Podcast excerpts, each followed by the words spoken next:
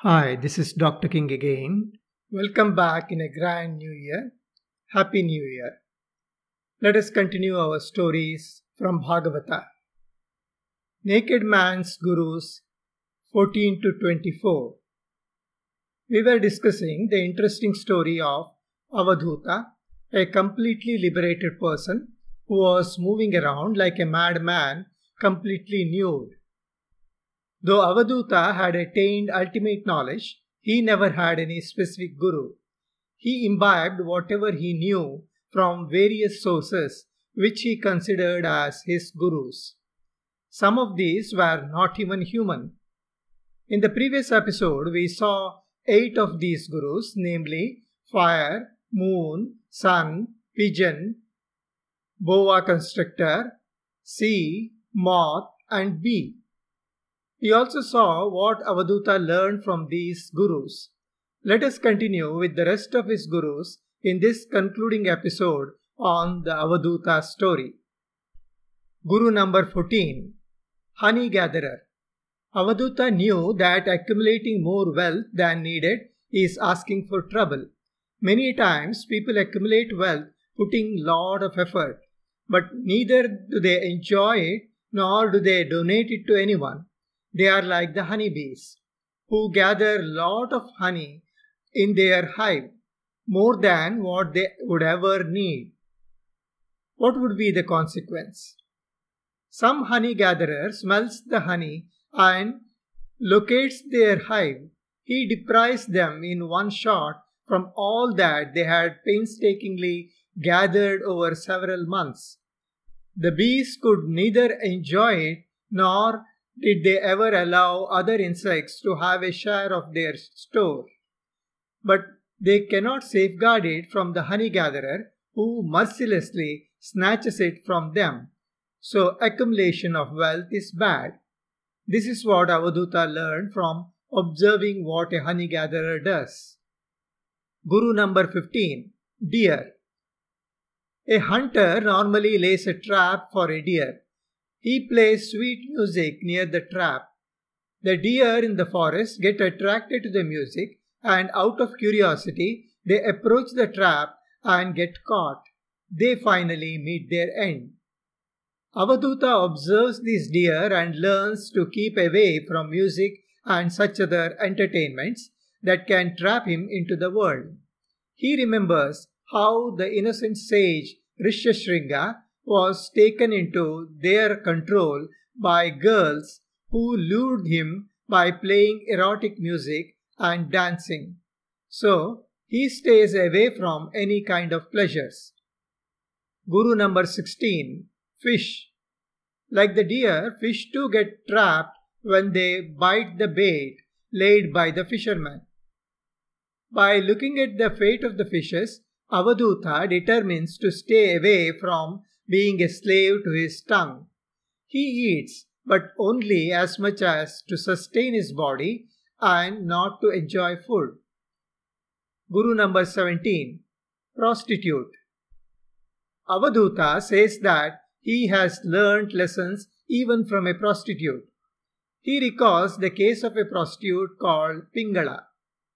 This prostitute used to decorate herself with all kinds of jewelry and fine clothing and waited her door for a prospective paramour. But one night, even after waiting for a long time, no customer turned up and she was frustrated. It was past midnight and there was no hope for anyone coming. So Pingala gave up and retired to her bed all alone. She introspected whatever she was doing. She realized how futile it was. She felt great relief from not having to wait for anyone.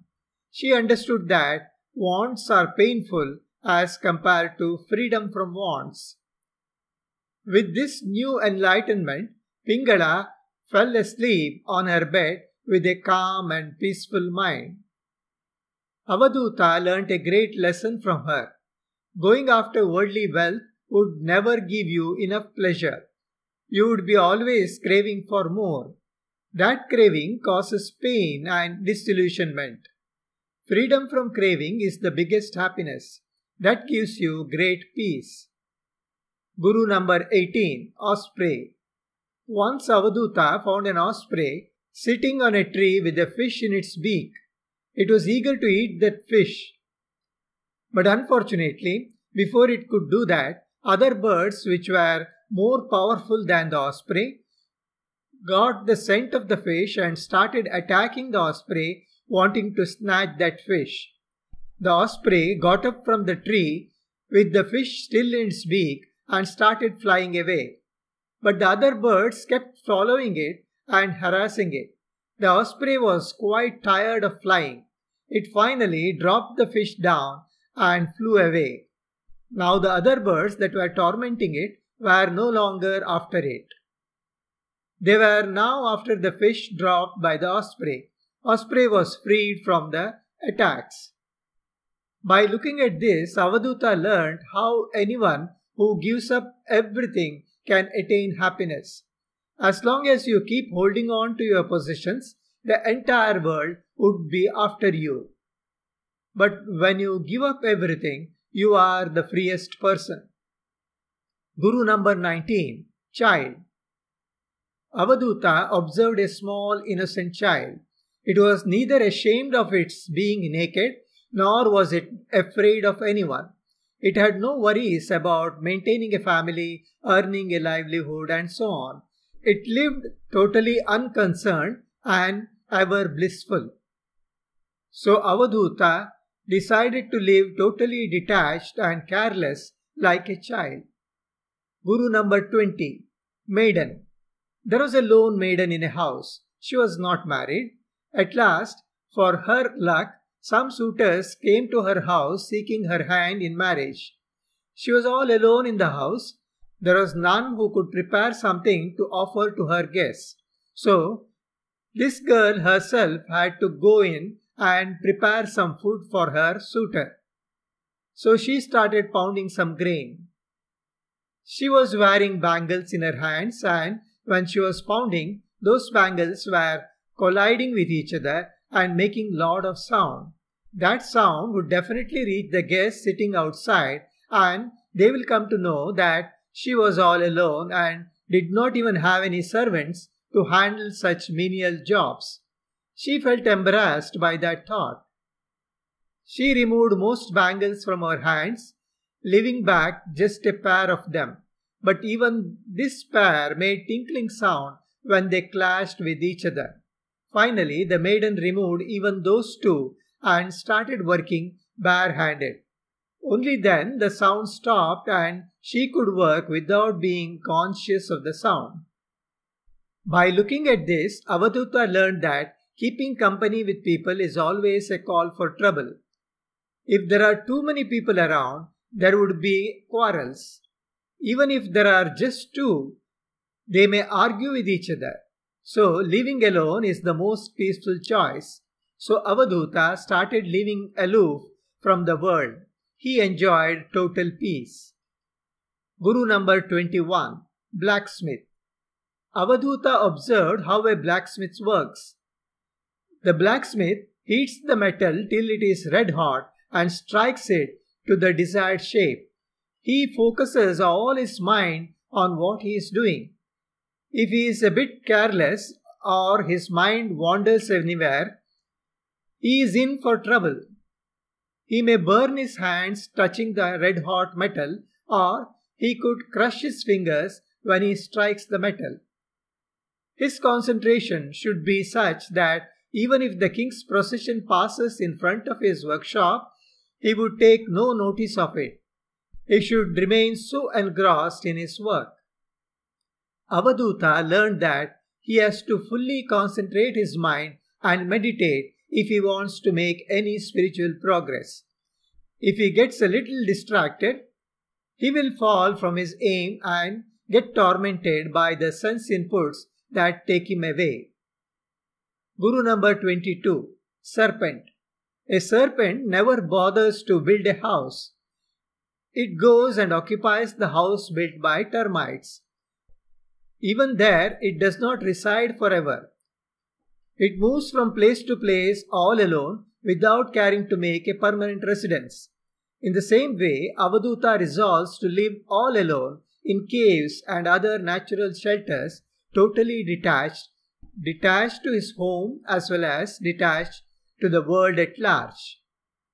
Guru number 23 Spider Avaduta observes a spider.